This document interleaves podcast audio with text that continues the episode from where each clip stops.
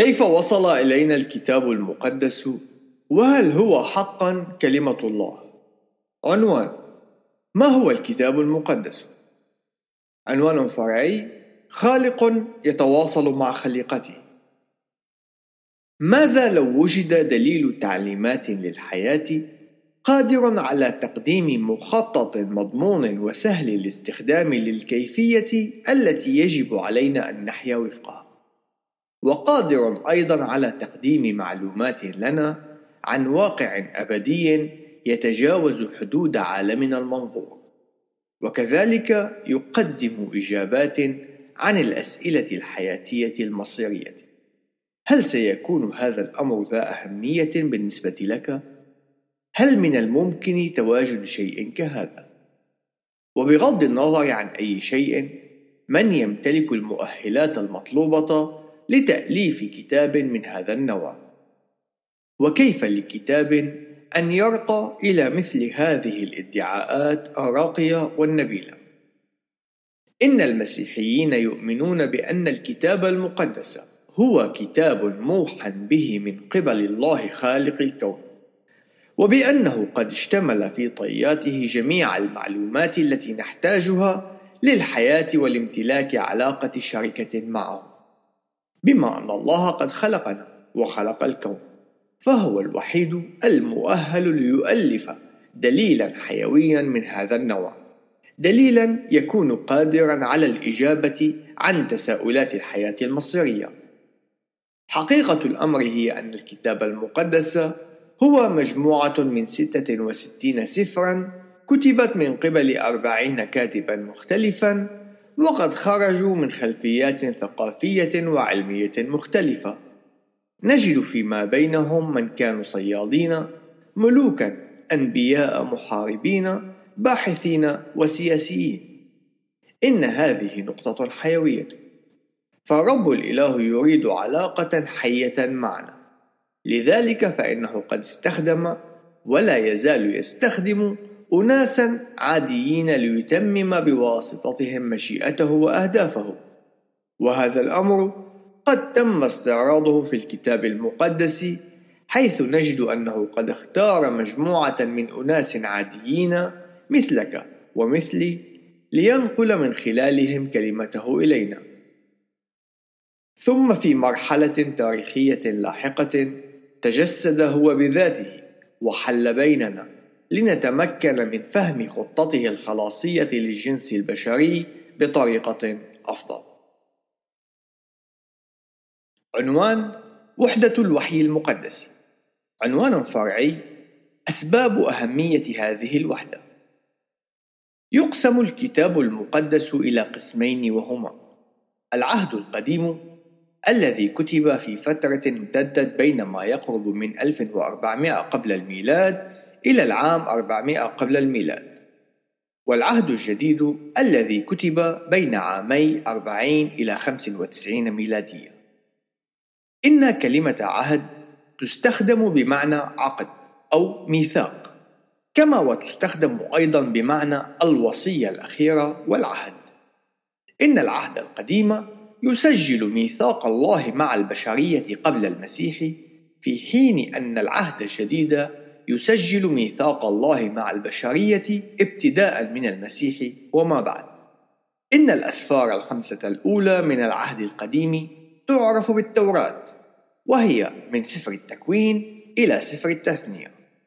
وهي ما يعرف من قبل المسيحيين واليهود عامة باسم أسفار الشريعة كما أنه من الواجب علينا أن نعرف بأن هذه الأسفار تحمل قيمة تاريخية عالية. بعد التوراة توجد الأسفار التاريخية وهي من سفر يشوع إلى سفر إستير. ومن ثم الأسفار الشعرية من سفر المزامير إلى سفر نشيد الأنشاد. ومن ثم أسفار الأنبياء الكبار من سفر أشعياء إلى سفر دانيال. وأخيرا نجد أسفار الأنبياء الصغار من سفر هوشع إلى سفر ملاخي. إن اللغة الأصلية للعهد القديم هي اللغة العبرية. كما وتوجد بعض الأجزاء المكتوبة باللغة الآرامية وإن الترابط والتشابك بين العهدين القديم والجديد إنما هو ارتباط لا ينفصل. فالعهد القديم يقدم رؤية للمستقبل حيث سيأتي المسيح إلى العالم ويقدم الفداء والخلاص للجنس البشري. أما العهد الجديد فيسجل اكتمال وتحقق الرجاء الذي كتب عنه كتاب العهد القديم. وغالبا ما نجد إشارات إلى تلك الرؤى أو النبوءات. وحقيقة الأمر أن العهدان لا يمكن أن يتم فصلهما بعضهما عن بعض. العهد الجديد يتألف من البشائر الأربعة متى، مرقس، لوقا ويوحنا. وهي أربع سرديات تقدم حياة يسوع المسيح التعليم الذي علمه خدمته وموته وقيامته المجيدة. وقد كتبت بأسلوب يتشابه إلى حد ما مع أسلوب السرد أو السيرة الشخصية المعاصر مع وجود بعض الاختلافات في القالب الأدبي. ثم بعد ذلك نجد سفر أعمال الرسل الذي يقدم بعض المعلومات عن الكنيسة المبكرة وبعده نجد الرسائل البوليسية من رسالة روميا إلى رسالة فيليمون. بعدها نجد الرسائل التي كتبت من قبل التلاميذ والرسل الآخرين إلى قادة الكنائس المبكرة وهي ما يعرف باسم الرسائل الجامعة. من رسالة العبرانيين إلى رسالة يهوذا. وفي النهاية نجد سفر الرؤيا. الذي يسجل الرؤيا التي رآها يوحنا عن نهاية العالم المجيء الثاني للمسيح والهزيمة النهائية التي ألحقها بالشيطان والخطيئة. أما بالنسبة للغة التي كتب بها العهد الجديد فإنه قد كتب باللغة اليونانية وهي اللغة التي انتشرت في أصقاع الإمبراطورية الرومانية في القرن الأول.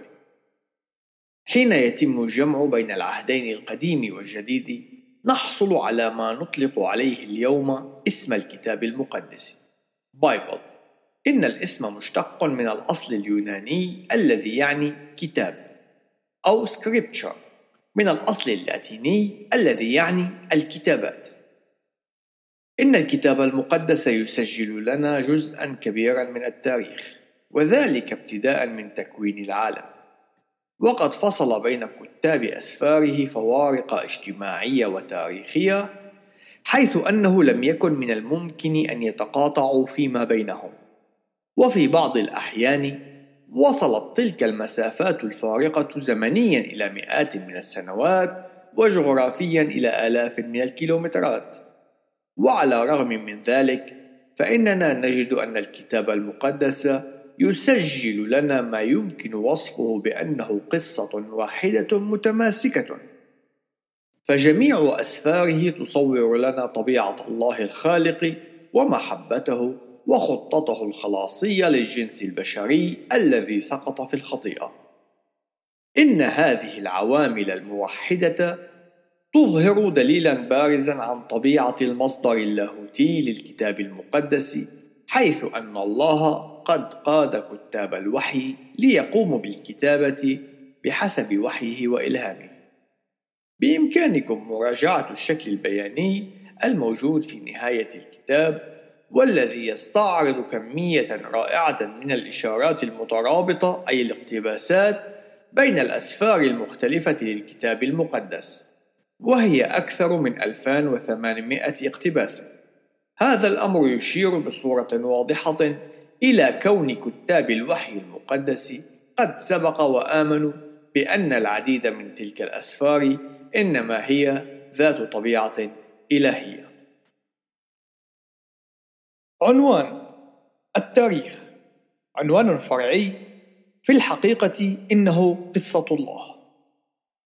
إن الكتاب المقدس هو كتاب تاريخ بالغ المصداقية والدقة، فكمية الأحداث التاريخية والأماكن التي ذكرت أسماؤها والمجموعات البشرية المذكورة التي تم التثبت من صحتها من خلال المقارنة مع المصادر الخارجية المكتوبة والتسجيلات التاريخية وأبحاث علم الآثار والاكتشافات الأثرية تتفوق بشكل كبير جدا على أي كتاب آخر. يدعي بأنه يسجل روايات شهود العيان عن التاريخ. من البداية في سفر التكوين يتحدث الكتاب المقدس عن خلق العالم والأرض إضافة إلى ذلك يقدم أحداثا سوف تقع في المستقبل أي النبوءات. وحقيقة كون هذه النبوءات دقيقة هي ما يجعل منه كتابا مختلفا عن أي كتاب آخر يقدم التاريخ لكن إن كان الله هو الموحي أي المؤلف المطلق للكتاب المقدس والموجود خارج حدود الزمن فإنه بذلك يكون قادرا على أن يخبرنا بالأحداث التي سوف تقع في المستقبل. يوجد العديد من الأشخاص الذين نشأوا مع مفهوم الكتاب المقدس الروائي، أي الكتاب المقدس الذي يقدم روايات وقصصا، وذلك منذ طفولتهم. لذلك نجد أنهم وبعد أن بلغوا سن الرشد قد تبنوا وتابعوا التمسك بنظرة تقول بأن الكتاب المقدس هو عبارة عن مجموعة من القصص الخرافية، لكن الكتاب المقدس يدعي بأنه يقدم تسجيلات لأحداث حقيقية، والإيمان بأن الكتاب المقدس يقدم لنا تاريخا حقيقيا إنما هو مهم للغاية، وتنبع أهميته من كونه ضروري لنفهم كيف وصلنا إلى ما وصلنا إليه في يومنا هذا، وهذا يعني بأنه يوجد أحداث قد جرت في الماضي المرتبط بنا. وكل شخص منا لا بد أن يمتلك تاريخا من الأقارب أو الأسلاف الذين قد انحدر منهم. فنحن نعرف تاريخ ولادتنا وذلك نتيجة لوجود شهود عيان لتلك الواقعة. وأغلب الأشخاص يمتلكون شهادة ميلاد موقعة من قبل شهود قد عينوا الولادة. وسفر التكوين إنما هو شهادة عيان لتاريخ نشوء الكون. ويدعي بأن أول شخصين أي آدم وحواء هما السلف المشترك لجميع البشر الموجودين على الأرض.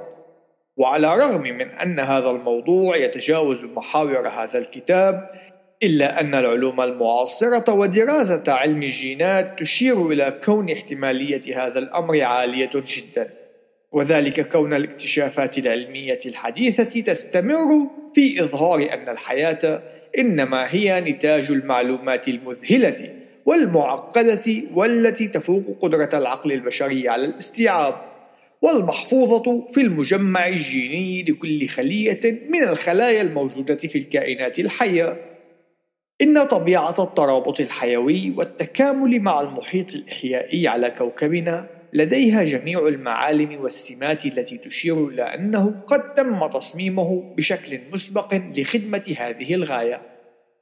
إن عالمنا يتدهور، والكتاب المقدس يقدم لنا تفسيرا لما يحدث في العالم في يومنا هذا. فسفر التكوين يقول لنا بأن الله قد خلق بالأصل عالما مثاليا يحتوي على كل ما قد يحتاجه آدم وحواء وما قد نحتاجه نحن على اعتبار أننا ذريتهما. وكان لزاما عليهما أن يطيعا الوصايا الصالحة التي أعطاهما إياها الله إلا أنهما قد عصيا الوصية الإلهية معتقدين بأنهما قادران على الحكم على الأشياء الصالحة لهما بعيدا عن مشورة الله الصالحة. وتلك كانت الخطيئة الأولى. وبالتالي فإننا إن أردنا أن نقوم بتقديم تعريف للخطيئة يتوجب علينا العودة إلى أصل المشكلة الذي نقله إلينا سفر التكوين حيث نجد أن الجنس البشري قد قرر أن يحيا حياته كما لو أن الله لم يكن له وجود. والخطيئة لا تتعلق بالأشياء الخاطئة التي نرتكبها فقط.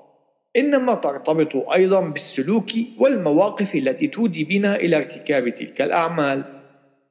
فالخطايا التي نرتكبها ليست إلا الأعراض الجانبية للمشكلة الرئيسية التي هي طبيعتنا الخاطئة. إن المشكلة المطلقة في الخطيئة هي أنها إغاظة وتعد على الله الكلي القداسة والطهر ونتيجتها هي الغربة والانفصال عنه. لقد كان لدخول الخطيئة إلى العالم نتائج كارثية مدمرة. وهذا الحدث التاريخي هو ما يعرف بسقوط الجنس البشري. وهذا السقوط هو ما أنتج كل الأشياء السيئة التي تصيبنا وتصيب كوكبنا.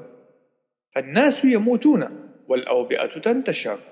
ويوجد أمراض عضال مثل السرطان. كما أن الهزات الأرضية والجوع يسببان الموت والدمار والكثير الكثير من المشاكل الأخرى. إن الكثير من الأشخاص يرمون باللائمة على رب الإله لحدوث هذه الأشياء إلا أننا يجب أن نلوم أنفسنا ولا نستطيع أن نرمي بالملامة على آدم وحده لأننا أخطأنا أيضا والمجتمعات الإنسانية قد رفضت الرب الإله. إن الجنس البشري يحصد نتائج رفض عطف ومحبة رب الإله الخالق الذي خلقنا على صورته. فإنه من غير الممكن أن يكون الوجهان صحيحان. فلا يمكننا أن نرفض وجوده ومن ثم نقول لماذا لا يقوم بأي شيء حيال هذه المشاكل؟ إن حقيقة كوننا نرى هذه الأشياء السيئة تحدث وبأننا جميعا سوف نموت في نهاية المطاف إنما هي أمور يجب أن تكون بمثابة تذكير لنا بأنه يوجد شيء ما خاطئ للغاية قد أصاب الخليقة. بالرغم من كون الأعمال التي قام بها أسلافنا قد تسببت بلعنة الموت التي نلنا حصتنا منها إلا أن إلهنا المحب قد قام حقا بعمل حيال حالتنا المزرية هذه دون اضطرار لذلك إنما بدافع طبيعته المحبة. حتى قبل أن يحدث السقوط. كان رب الإله قد عرف بأن ذلك سيحدث وقد خطط طريقا للجنس البشري يخلص من خلاله من لعنة الموت ويعود إلى علاقة الشركة مع خالقه. وفي التكوين 3:15 قد أعلن للمشتكي الملاك الساقط الذي يعرف بالشيطان الذي اقتاد ويقتاد الجنس البشري إلى الفساد. أعلن له بأن منقذا مخلصا مسيحا سوف يأتي من نسل المرأة. وأغلب ما ينقله إلينا العهد القديم هو تسجيلات تاريخية للكيفية التي انتقى من خلالها الله أمة معينة تكون خاصة له وهي أمة إسرائيل والتي من خلالها سوف يأتي المخلص. وقد أعطى هذه الأمة بعضا من الشرائع المحددة لتحيا وفقها.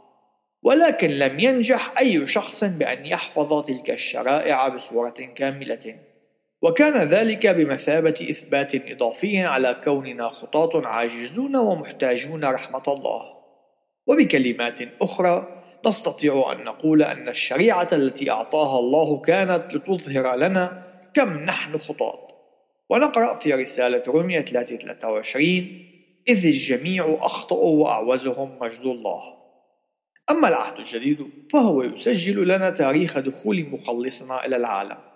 وكيف يمكننا أن ننال الخلاص من خلال الإيمان به؟ كما ويخبرنا بأن هذا العالم الذي هو تحت اللعنة سوف يزول في النهاية. وبأنه ستوجد سماوات جديدة وأرض جديدة وهنا نكرر بأن الإيمان بمصداقية التاريخ الذي يقدمه الكتاب المقدس هو أمر بالغ الأهمية. على سبيل المثال بسبب كل الوعود التي في العهد القديم أي النبوءات نحن نستطيع أن نميز بأن يسوع هو المسيح مخلص العالم الذي سبق وأخبر عنه. وذلك لأنه قد أتم كل تلك النبوءات وسوف نتطرق إلى عدد من الأمثلة عن النبوءات التي تمت من خلال يسوع المسيح في فصل لاحق. كما أننا إن آمنا بالله كخالق كما هو موصوف في سفر التكوين فسوف يكون من السهل أن نستوعب كيفية إتمام يسوع المسيح لمعجزاته التي أجراها. فالكتاب المقدس يخبرنا بأن يسوع المسيح هو الله المتجسد الذي حل بيننا وبالتالي فهو ذات الإله الخالق الذي وصف في سفر التكوين. وفي بداية الإنجيل كما دونه يوحنا نقرأ في البدء كان الكلمة والكلمة كان عند الله وكان الكلمة الله. كل شيء به كان وبغيره لم يكن شيء مما كان. يوحنا واحد من واحد إلى ثلاثة. إن يسوع هو كلمة الله والكتاب المقدس هو كلمته. إنه أمر مهم أن نفهم بأن يسوع المسيح هو الخالق لأن الخالق وحده قادر على أن يخلصنا. كما أنه من المهم أن نعرف أيضا ما هو مزمع أن يفعله في المستقبل؟ فإن كان هو من خلق العالم من قبل فلن يكون أمرا صعبا عليه أن يقوم بهذا الأمر مرة أخرى حين يستعيد كل شيء. إن ذروة هذه الأحداث توجد في سفر الرؤيا وهو آخر أسفار الكتاب المقدس. فنجد وصفا لكيفية استعادة الله لجميع أولئك الذين يؤمنون بكلمته وبالتالي فإنهم يؤمنون به. فالمؤمنون سوف يستردون إلى علاقة الشركة معه في الفردوس المسترد حيث لا وجود للعنة الموت فيما بعد ولا نهاية لهذه الشركة. الكثير من الأشخاص يودون أن يؤمنوا بالله، لكن بعيدا عما يقدمه الكتاب المقدس عن الله، وبشكل خاص بعيدا عن التاريخ الذي يقدمه الكتاب المقدس. إلا أنه من غير الممكن أن يكون الأمر متسقا عند اعتماد سياسة الانتقائية هذه. إن يسوع المسيح قد قال في يوحنا 3:12 إن كنت قلت لكم الأرضيات ولستم تؤمنون فكيف تؤمنون إن قلت لكم السماويات؟ إن التعليم اللاهوتي الذي يقدمه الكتاب المقدس لا يمكن أن ينفصل عن التاريخ الذي فيه، فإن لم يكن هنالك خليقة حسنة جدا، وإن لم يكن آدم وحواء شخصيتان حقيقيتان، وإن لم تكن أعمالهما التي عملاها هي ما أدخل الخطيئة إلى العالم فلن يكون من الضروري الحصول على الخلاص من أي شيء كان. عنوان هل هو مجرد كتاب كتبه بشر؟ عنوان فرعي وحي الكتاب المقدس. نجد في رسالة بولس الرسول الثانية إلى أهل تسالونيكي 3:16 أن الكتاب المقدس يصرح بأن كل الكتاب هو موحى به أو أنفاس الله. بحسب معنى اللفظ اليوناني فإن كان هذا الأمر صحيحا فإن هذا هو ما يقف خلف سلطان الكتاب المقدس وعلى خلاف الكتابات البشرية الصرفة فإن الكتاب المقدس يدعي بأن مصدره هو وحي من الله وبشكل أكثر دقة يقول بأن روح القدس هو من قاد الأنبياء وهذا نجده في العهد القديم كما في نحمية 29 التي تقول وأعطيتهم روحك الصالح لتعليمهم انظر أيضا الآية 30 من ذات الإصحاح وكذلك أشعياء 61 واحد حزقيال 11 5 زكريا 7 12 وكذلك هو الأمر في العهد الجديد وذلك في متى 22 43 أعمال الرسل 1 16 6 10 و 28 25 وكذلك في كورنثوس الأولى 2 13 تيموثاوس الأولى 4 واحد رسالة العبرانيين 10 15 ورسالة بطرس الثانية 1 21 وفي سفر الرؤيا 2 7 وبما أن الروح القدس هو من أعطى الوحي لكل كلمة من الكتاب المقدس فإن الكتاب المقدس يدعى بشكل دقيق كلمة الله. البعض من الأشخاص يعتقدون بأن الروح القدس هو نوع من أنواع القوة الإلهية الغامضة حتى أنهم يشيرون إليه على أنه شيء وليس شخصا أو أقنوما إلا أن هذا خطأ وسوء فهم للدور الفاعل الذي يلعبه روح القدس بوصفه أقنوما من أقانيم الله المثلث الأقانيم وسوء فهم لدوره أيضا في حياة المؤمن. فإنك إن قمت بقراءة العهد الجديد بالتحديد فإنك سوف تجد أن روح القدس فاعل بطريقة يمكن لشخص فقط أن يتصرف وفقها وليس لشيء أو قوة ما. وروح القدس عينه الذي أوحى بالكتاب المقدس يسكن في المؤمنين. كما ويشفع فينا أمام الله الآب. انظر رومية 8 26 27 أفسس 2 18 وروح القدس يعلمنا وذلك كما يرد في لوقا 12 12 يوحنا 14 26 كورنثوس الأولى 2 13 ورسالة أفسس 3 5 كما ويقدسنا أن يجعل منا أشخاصا مخصصين لله. رومية 15 16 سالونيكي الثانية 2 13 ورسالة بطرس الرسول الأولى 1 2 وبكلمات أخرى يمكننا أن نقول بأنه يساعدنا على أن نشبه يسوع المسيح ويشجعنا لكيما نحيا وفق ما تعلمناه من الكتاب المقدس. أليس أمرا مطمئنا أن الشخص أي الأقنوم الذي أوحى بالكتاب المقدس يحل في المؤمنين وهو من سيساعدنا على فهم مقاصده؟ وفي المقابل من ذلك نجد أن الكتاب المقدس يقول ولكن الإنسان الطبيعي لا يقبل ما لروح الله لأنه عنده جهالة ولا يقدر أن يعرفه لأنه إنما يحكم فيه روحيا. وذلك في رسالة كورنثوس الأولى 2 14 وهذا قد يساعدنا على فهم سبب عدم قبول بعض الأشخاص للكتاب المقدس أو عدم فهمه. فإن كان الشخص يريد بالحقيقة أن يفهم رسالة الكتاب المقدس فإنه من الواجب عليه أن يصلي إلى رب الإله لكي ما يمنحه المعونة على إتمام ذلك الأمر.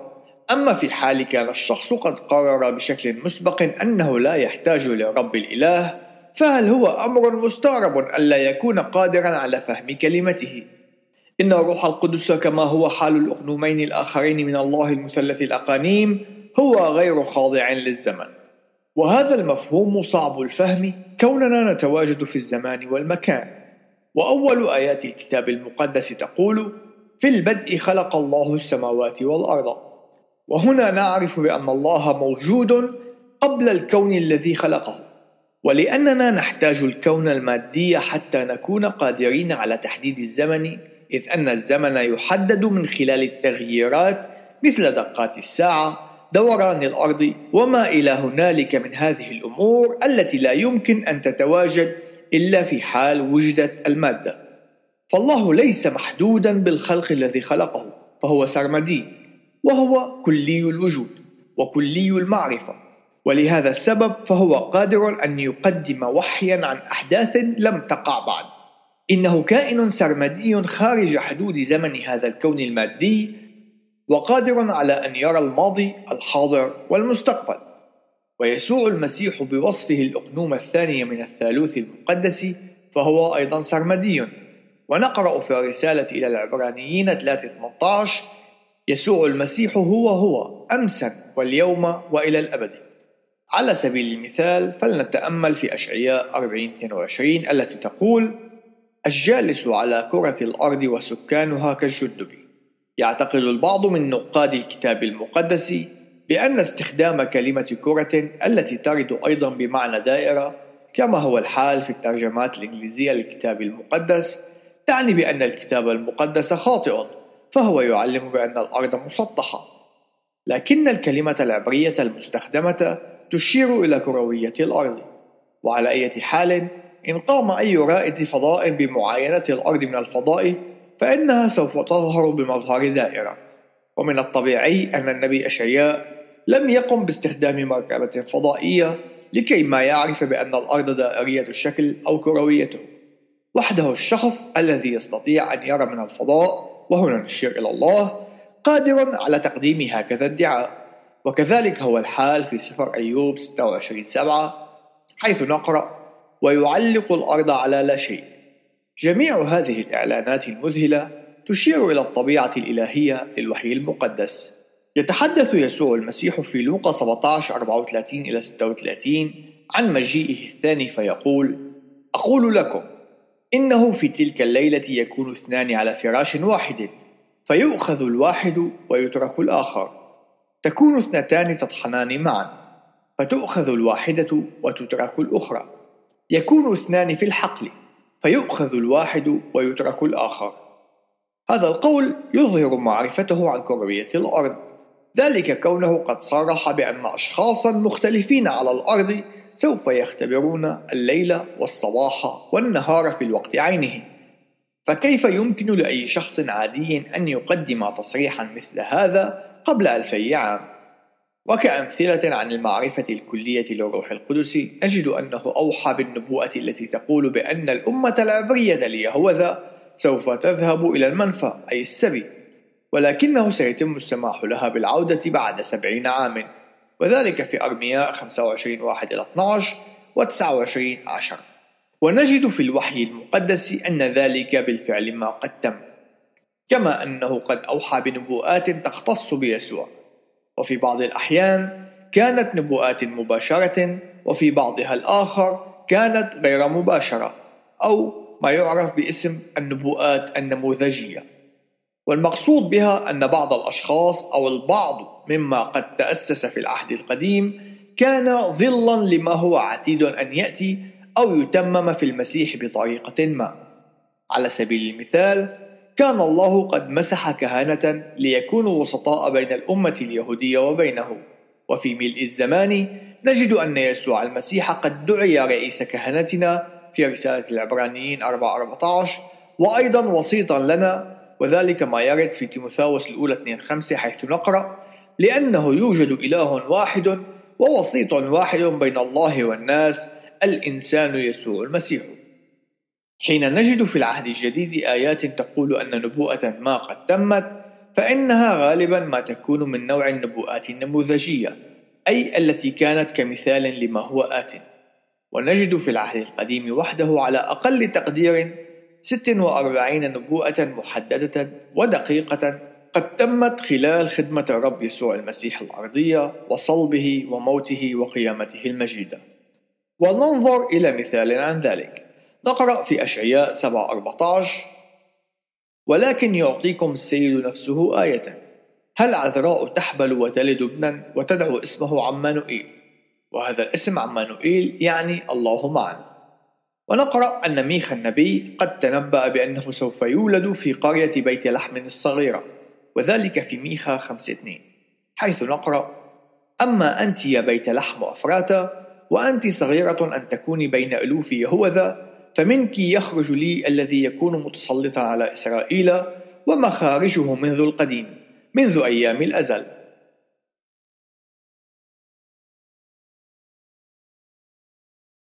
عنوان البشر وسيلة الله للتواصل. عنوان فرعي الإلهام المتعدد الأوجه للوحي المقدس. بالرغم من كون الأبعاد الإلهية بينة وواضحة في الكتاب المقدس نحن لا نزال قادرين على رؤية اللمسة البشرية لكتاب الأسفار المقدسة. وغالبا ما اختار الله أشخاصا منا لتحقيق مقاصده وذلك على الرغم من كل ما نمتلكه من نقاط ضعف وقوة. وحين ندرس الأسفار المقدسة بلغاتها الأصلية نستطيع أن نميز بين الأساليب الأدبية المختلفة التي استخدمها الكتاب المختلفين للوحي المقدس. في العهد الجديد مثلا نجد أن يوحنا يستخدم ألفاظا وبنية أدبية للجمل تختلف عن تلك التي يستخدمها لوقا. أما بولس الرسول فيكتب مستخدما أسلوبا أدبيا مميزا يهدف إلى تقديم تعليم للكنيسة المبكرة. أما في سفر الرؤيا فإن يوحنا يستخدم الأسلوب النبوي حيث أن السفر ينقل الأحداث المستقبلية. وبالتالي فإننا نجد العديد من العناصر والعبارات والأساليب الأدبية التي لا يمكن أن يقدم تفسير لها من خلال الوحي الإلهي منفردا. وهي ما سوف نتوقع وجوده في مستند كتب من خلال الأقلام البشرية. حين أوحى رب الإله بالأسفار المقدسة كان النص عبارة عن نتاج لمزيج من عمل الروح القدس والكاتب البشري الذي اختاره لنقل الوحي من خلاله. لذلك فإنه ومن خلال دراسة متأنية للنصوص يمكننا أن نلاحظ أن هذا العمل المشترك قد ظهر بطرق مختلفة.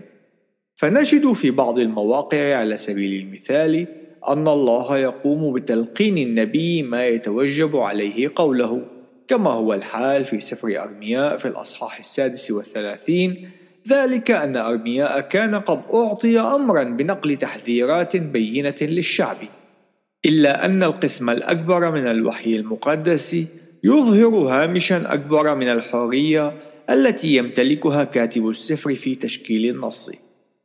وتجدر الإشارة هنا إلى أن هذا لا يفضي إلى وجود تناقضات في الوحي المقدس بين الكتاب الذين يقومون بشكل متتابع بنقل مقاصد الله أو الصورة الكبيرة للبشارة السارة أي الإنجيل. انظر لاحقا إلى الفصل الذي يتناول تناقضات الكتاب المقدس المزعومة. كما نجد أن كلا من موسى ولوقا يستخدمان مراجع موجودة سابقا أثناء الكتابة عن الأحداث التي لم يشهداها بأم أعينهما. هذا الأمر الذي يتطلب منهما القيام بأبحاث ودراسات خاصة.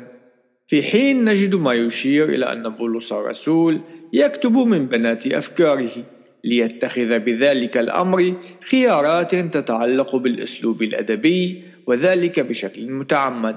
فيكتب على سبيل المثال لئلا أظهر كأني أخيفكم بالرسائل لأنه يقول الرسائل ثقيلة وقوية وأما حضور الجسد فضعيف والكلام حقير. كورنثوس الثانية عشرة تسعة إلى عشرة. وحين ننظر إلى ما كتبه داود النبي فإنه من المستبعد أن يخيل لأي شخص أنه كان يلقن المزامير التي كتبها فقد كان يكتب من فيض قلبه في شراكة مع الروح القدس. سواء كان ذلك في مزامير الابتهال والفرح أم في مزامير الرثاء والحزن. وبالتالي فإنه عند التعامل مع التعليم الكتابي عن الوحي المقدس يوجد عدة مستويات من الوحي يجب أن يتم أخذها بعين الاعتبار. والتي تسمح للنص أن يصقل من خلال ظروف وثقافة الكاتب. ولكن أيا تكن درجة الاستقلالية التي يمتلكها الكاتب فإننا نجد أن بطرس الرسول يؤكد أن الروح القدس يسوق كاتب الوحي المقدس.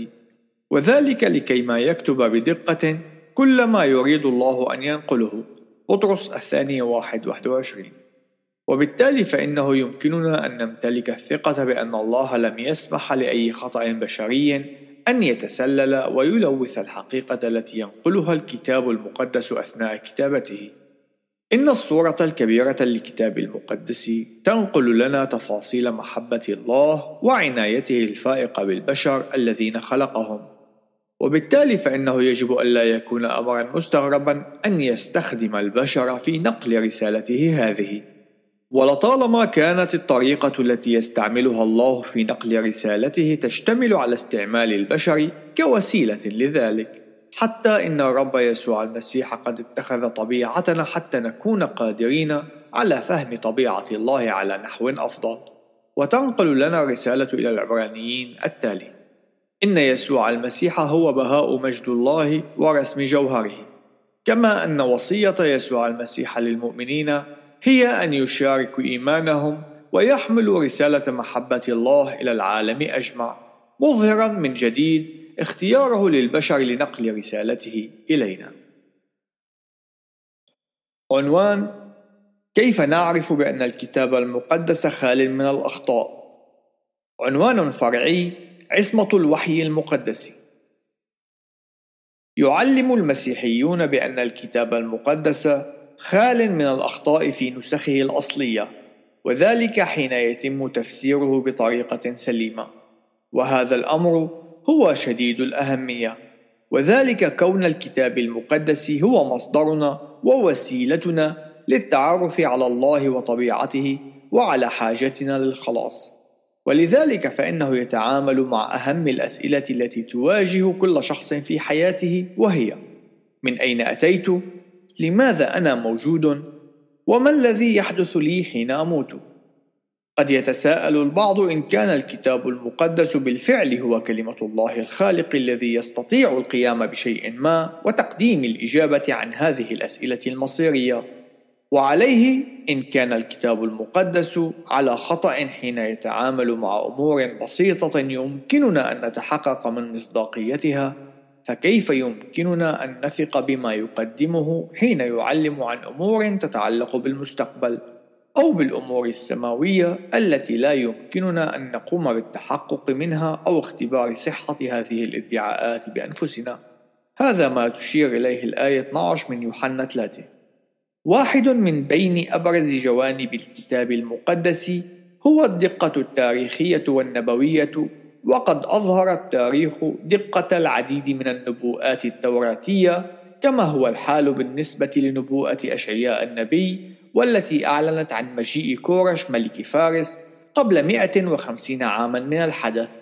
هذا ما يرد في أشعياء 45 كما أن الادعاءات التاريخية التي تقدم في الكتاب المقدس قد تثبتت من خلال العديد من الاكتشافات الأثرية مثل اكتشاف عاصمة ضخمة للحثيين وهم من الأقوام القدماء الذين ورد ذكرهم في الكتاب المقدس إلا أنهم قد اعتبروا سابقا خرافة أو أسطورة وذلك لغياب الأدلة المادية لوجودهم وكنتيجة لهذا النوع من الاكتشافات فإن الكتاب المقدس يوسم بأنه أكثر الكتب التاريخية دقة وذلك على المستوى العالمي.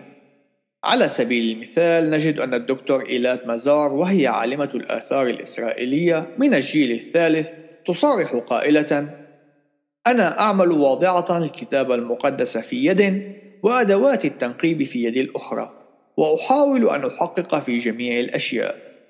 تجدر الإشارة أيضا إلى أنه من المهم الانتباه إلى كون التعليم عن عصمة الكتاب المقدس ينطبق حين يتم تقديم التفسير السليم للنص مع مراعاة طبيعة النص وأسلوبه وسياقه الأدبي، أي حين يتم تفسير الأقسام الشعرية بطريقة شعرية، وتفسير السرد التاريخي على أساس أنه سرد تاريخي، وهلم جرى.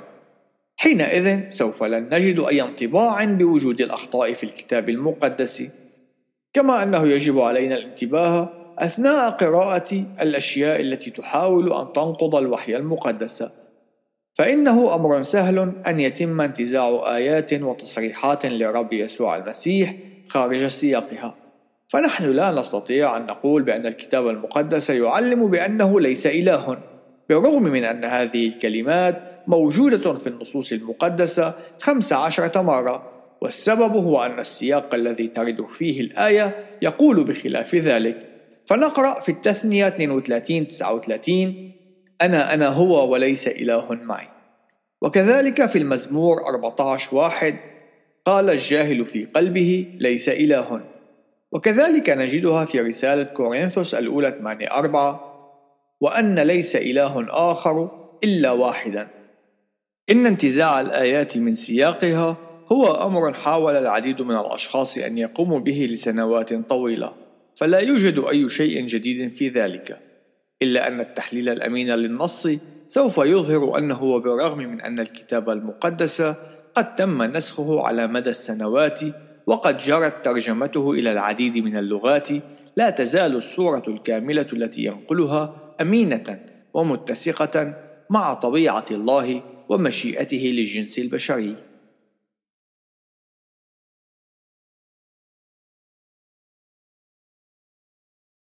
عنوان كيف نستطيع أن نثق بالنسخ التي بين يدينا؟ عنوان فرعي نقل رسالة الله من المهم بالنسبة لنا أن نعرف أن النسخ التي لدينا تنقل بأمانة ما جاء في المخطوطات الأصلية التي تتسم أصلا بانعدام الخطأ. نحن لا نتحدث هنا عن إصدارات الكتاب المقدس، ولكن عن الآلاف العديدة من النسخ باللغات الأصلية والتي يعود تاريخها إلى قرون عديدة. لقد تم نسخ أولى وثائق الكتاب المقدس فور كتابتها، لكي يتسنى لأكبر عدد من الناس الوصول إليها. والاستبدال النسخ المهترئة وحتم أن تكون هذه النسخ مكتوبة بخط اليد قبل اختراع الطباعة كما في حالة كتابات العهد القديم فقد تمت هذه المهمة من قبل النساخ المعروفين باسم الكتبة الذين كتبوا على الجلود الحيوانية التي تمت إخاطتها في مخطوطات. عنوان: الكتاب الأكثر شهرة على الإطلاق. عنوان فرعي: الحقيقة قادرة على أن تغير حياة البشر. الكتاب المقدس وإلى حد بعيد هو الكتاب الأكثر قراءة ونشرا على مر العصور، ويقدر أنه قد تم نشر أكثر من 3.9 مليار نسخة منه في السنوات الخمسين الماضية وحدها. وعلى سبيل المقارنة فإن الكتاب التالي الأكثر نشرا هو الأعمال المختارة لماو تسي تونغ حيث تم نشر 800 مليون نسخة كان رئيس ماو الذي توفي في العام 1976 ديكتاتورا شيوعيا صينيا فرض أيديولوجيته الاشتراكية على الشعب وحكم بلاده بقبضة من حديد وبالرغم من قوانينه الصارمة إلا أن تلك الأرقام ليست بمذهلة نسبة إلى عدد السكان الحالي البالغ 1.3 مليار نسمة. أما الذي يليه رتبة فليس كتاب واحد إنما مجموعة من سبعة كتب في سلسلة هاري بوتر حيث تم نشر حوالي 400 مليون نسخة. بغض النظر عن الأرقام توجد إحصائية تبرز بوضوح. ألا وهي أن الكتاب المقدس هو الأكثر ترجمة في التاريخ.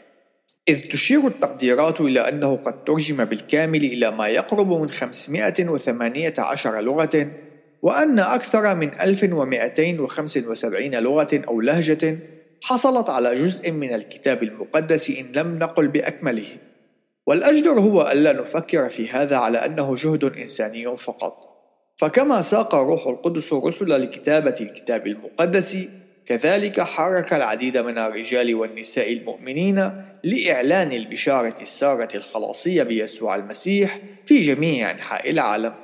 لقد عمل عدد كبير من المبشرين على ترجمة الكتاب المقدس حتى إلى لغات القبائل الأصلية الصغيرة التي تعيش في مواقع نائية جدا. والقوة التحويلية للإنجيل قد غيرت أفرادا وأسرا وحتى بلدانا. إن عدد مخطوطات العهد الجديد التي تتوفر لدينا هي أكثر من أي وثيقة أخرى. ذلك على الرغم من أن عملية النسخ تستغرق وقتا طويلا. وفي سنة 1436 ساعد يوهانسن غوتنبرغ في تغيير طريقة نسخ الكتب إلى الأبد وذلك من خلال تصميم طابعة الكبس الأولى. حيث أحدثت الطباعة والحروف المتحركة ثورة في إنتاج وتوزيع الكتب. وليس من المستغرب أن يكون الكتاب المقدس أول كتاب ينتج على طابعة الكبس في سنة 1454 والذي اشتهر باسم كتاب غوتنبرغ. ولا يزال يتواجد منه حتى اليوم 49 نسخة بين مجزأة وكاملة. عنوان تاريخ العالم. عنوان فرعي العهد القديم. كانت أقدم النسخ الكاملة المتوفرة للعهد القديم ولفترة طويلة من الزمن هي النسخة التي تعود للعام ألف للميلاد وهي ما يعرف بالنص المازوري. وذلك لأن النساخ الذين يعرفون بالمازوريين قد قاموا بنسخها. وقد ادعى النقاد بأن هذا النص قد تغير كثيرا عن النص الأصلي وذلك التغيير كان كبيرا وفي مواضع جعلت من المستحيل معرفة ماهية النص الأصلي. في يومنا الراهن نحن نمتلك نسخا من النص المازوري التي تعود إلى العام 800 للميلاد. بالرغم من ذلك فإنه حتى حين كان النص المازوري هو أقدم النصوص المتوفرة للعهد القديم العبري كان يتوفر أسباب جيدة للاعتقاد بموثوقيته. على سبيل المثال النص السبعيني وهو الترجمة اليونانية للعهد القديم العبري كان قد اكتمل في القرن الثالث قبل الميلاد وهو في غالبيته العظمى يطابق النص المازوري الذي يعود إلى قرون لاحقة. إلا أن العام 1947 قد حمل اكتشافات رائعة في قمران. بالقرب من البحر الميت حيث تم العثور على مخطوطات تشكل جزءا من مكتبة لإحدى الطوائف اليهودية التي عاشت في تلك المنطقة.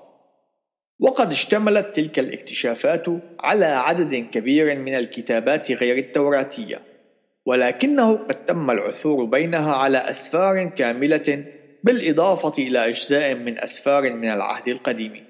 لقد تم العثور على أجزاء من جميع أسفار العهد القديم فيما عدا سفر إستير.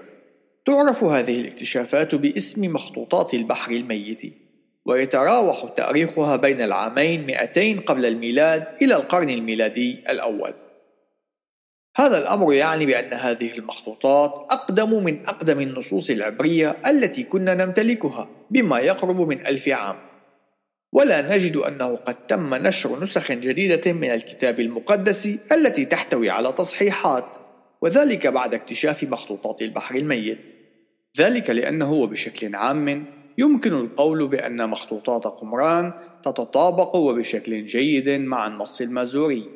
وهذا الأمر يظهر بأن النساخ وخلال فترة تمتد لما يقرب من ألف عام قد أتموا عملية النسخ بدقة وعناية فائقة ودون أي محاولة للإضافة أو التصحيح فما هو السبب الذي يدفعنا للاعتقاد بأن هذا النوع من الأمانة في النسخ قد تغير عبر التاريخ؟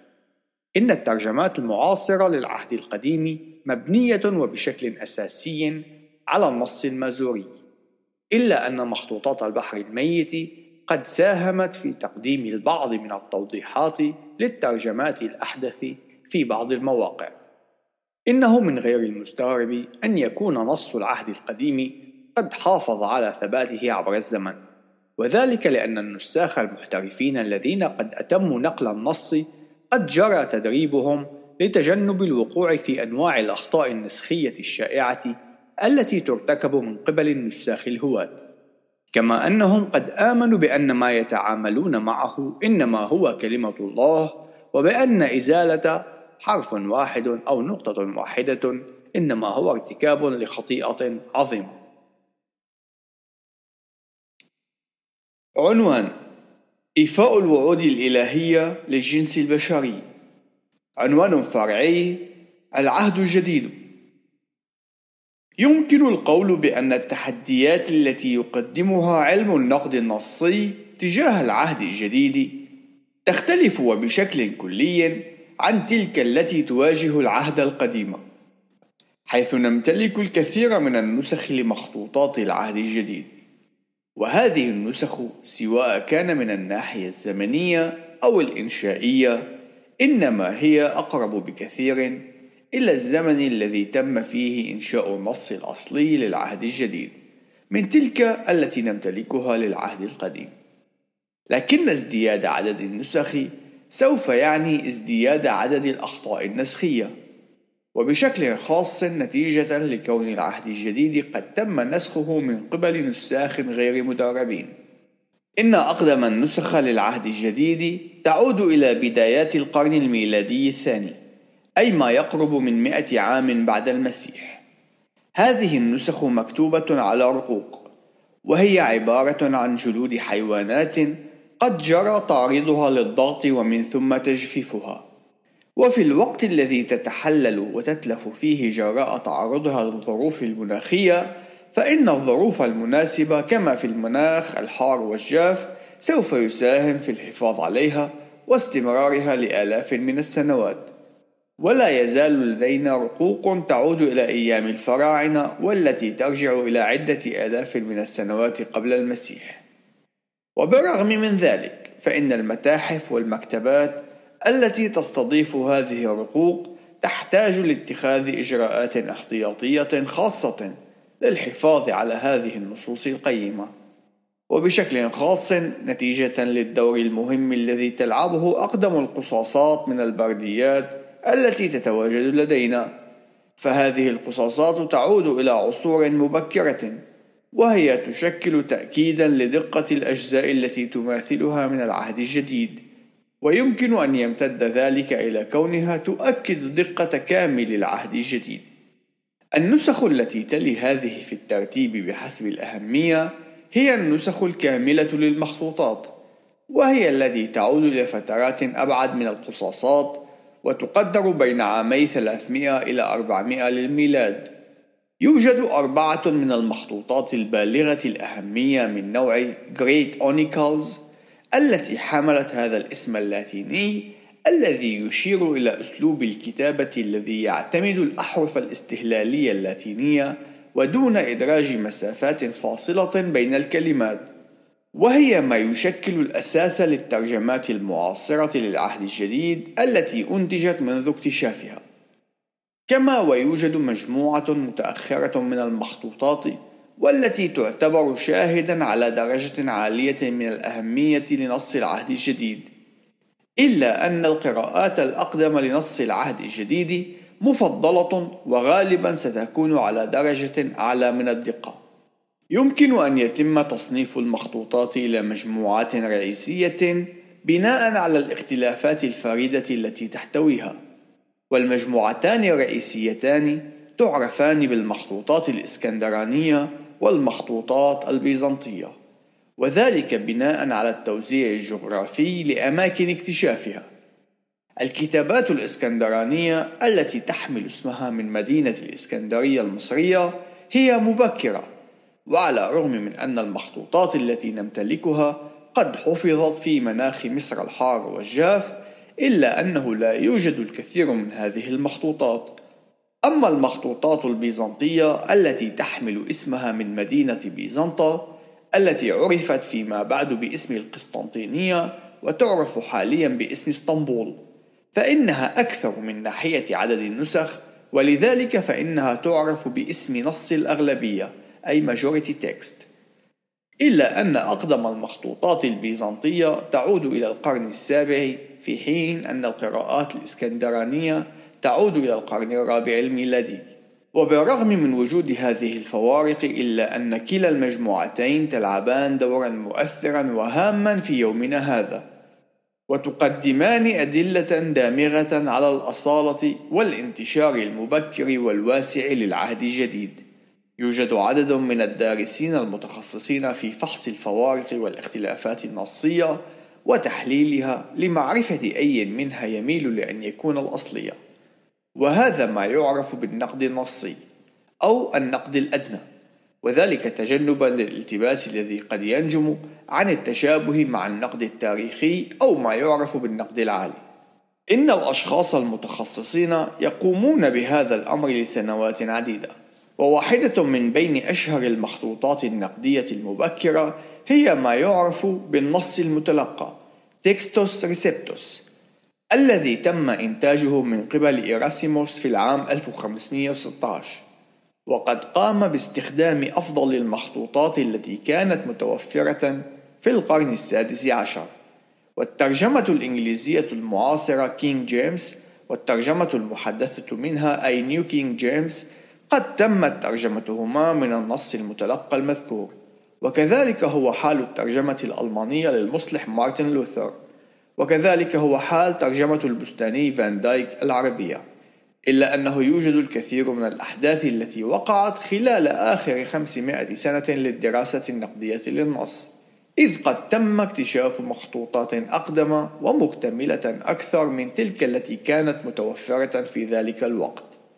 وهذا الأمر قد سمح للدارسين أن يتعرفوا بطريقة أفضل على الآلية التي تم من خلالها نقل النص المقدس في الكنيسة المبكرة. على سبيل المثال، إيراسيموس لم يمتلك اطلاعا على النص الكامل لسفر الرؤيا باللغة اليونانية، وبالتالي فإنه قد قام بترجمة القسم الأخير من السفر من اللغة اللاتينية إلى اللغة اليونانية. إنما في وقت لاحق تم اكتشاف مخطوطات تحتوي على القسم الأخير من سفر الرؤيا والأمر المتوقع كان وجود عدد من الاختلافات بين النص اليوناني ومحاولة إراسيموس لاستعادة النص من اللاتينية إلى اليونانية. وعلى سبيل المثال نجد أن النص المتلقى يذكر سفر الحياة في سفر الرؤيا 22 19 في حين أننا نجد المخطوطات اليونانية التي تحتوي على القسم الأخير من سفر الرؤيا تذكر شجرة الحياة. عنوان ما هي الأسفار الموحى بها؟ عنوان فرعي كيف ميزت الكنيسة هذه الأسفار؟ إن كلا من العهدين القديم والجديد قد كتبا في الوقت الذي كتبت فيه العديد من المستندات التي لم ترقى لتكون من الوحي المقدس. ويعتبر امرا مهما للغاية أن نعرف في هذا المقام أن الأشخاص لا يتخذون القرار فيما إذا كانت المستندات تصنف على أنها أسفار موحى بها أم لا. إذ أن أسفار الكتاب المقدس هي تلك التي أوحى بها الله بشكل خاص. وبالتالي فهي ذات سلطان معطى من الوحي الإلهي. فإن السؤال لا يجب أن يكون اقتباس كيف قررت الكنيسة أو اختارت الكنيسة الأسفار التي سوف تستخدمها. نهاية الاقتباس. إنما اقتباس كيف ميزت الكنيسة بين الأسفار الموحى بها وبين الكتابات الأخرى التي قد تكون مفيدة إلا أنها ليست أسفارا موحى بها. نهاية الاقتباس. وكما سنرى أن الكنيسة المبكرة ومن الناحية العملية كانت للتو تستخدم هذه الأسفار الموحى بها وهي كانت أقرب زمنيا إلى فترة كتابة الغالبية العظمى من تلك الأسفار. إن كلا العهدين القديم والجديد قد استبعدا بعض الأسفار التي لم تعتبر من ضمن الوحي المقدس. وبالرغم من ذلك فإن الكتاب المقدس يذكر تلك الأسفار في بعض المواقع من الأسفار الأخرى. فنجد أن العهد القديم وعلى سبيل المثال يذكر سفر ياشر وسفر حروب الرب بالإضافة إلى العديد من الأسفار الأخرى التي لا تشكل جزءا من الأسفار القانونية. يتوجب علينا أن ندرك أن أي كتاب أو سفر يمكن أن يحتوي على بعض الحقائق والكتاب المقدس يتعامل بشكل كبير مع التاريخ وبالتالي فإنه لا يجب علينا أن نستغرب كون الكتاب المقدس يشير إلى بعض المصادر الأخرى. والفارق هو أن كل ما ذكر في الوحي المقدس هو حقيقة. يوجد أيضا ما يعرف بأسفار أبو كريف العهد القديم. تتضمن كل من سفر المكابيين الأول والثاني سفر يهوديت سفر طوبيث وغير ذلك من الأسفار التي لا ترقى لكيما تتضمن في الوحي المقدس. كما ويوجد كتابات أخرى مثل راعي هرماس الديداخي وأشعار سليمان التي قد كتبت بعد تمام قانونية أسفار العهد الجديد. أي في فترة تلت كتابة آخر أسفار الكتاب المقدس وهو سفر الرؤيا كما ونجد أن البعض من هذه الأسفار قد انتشرت واستعملت في الكثير من الكنائس في العصور المبكرة وذلك كونها تحتوي على بعض الأجزاء التي كانت تعتبر مفيدة إلا أنه لم يتم اعتبارها أو التعامل معها على أنها جزء من الوحي المقدس. إذا كيف قاموا بالتمييز بين الأسفار التي أوحى بها الله وبين تلك الأسفار الأخرى التي وبغض النظر عن الفائدة التي قد تحملها لم تحمل ذات السلطان. في العهد القديم كان الله قد تكلم من خلال الأنبياء وحين كان يتم كتابة ذلك الكلام كان يتم القبول به بشكل مباشر على أنه من الوحي المقدس وذلك لأنه كان واضحا بأنه كلام الله. ومن بين الإشارات التي تحدد النبي المرسل من الله هي أنه يجب أن يكون دائما مصيبا وبنسبة مئة في المئة حين يعلن الكلمة الإلهية. وباستخدام هذا المعيار يمكننا أن نميز بين النبوءات الحقيقية من تلك الكاذبة وذلك لأن الله هو الوحيد القادر على أن يخبر بشكل صادق عن المستقبل دون أن يرتكب أي خطأ. إن موسى كان الكاتب والنبي للأسفار الخمسة الأولى التي قام بكتابتها أي التوراة أو ما يعرف بشريعة موسى وهي أول الأسفار القانونية. بالطبع إن سفر التكوين يشتمل على سرد تاريخي للأحداث التي وقعت قبل مولد موسى. وحين نأخذ بعين الاعتبار الميل المذهل الذي يبرز عبر التاريخ لحفظ كلمة الله فإنه من المرجح أن موسى قد وصل إلى تسجيلات الآباء البطاركة التي ربما تكون قد حفظت على ألواح طينية وجرى تمريرها عبر سلسلة النسل آدم شيث نوح سام إبراهيم إسحاق يعقوب وهكذا. وحين كان يتم تدوين أقوال النبي التي كانت غالبا ما تدون من قبله ومن ثم تمرر إلى الناس وفي أحيان أخرى كان يتم الاستعانة بأحد الكتاب كان يتم الاعتراف بتلك الكتابات على أنها قانونية. وهذه الكتابات هي ما يشكل المجموعة الثانية من الأسفار التي تعرف باسم أسفار الأنبياء.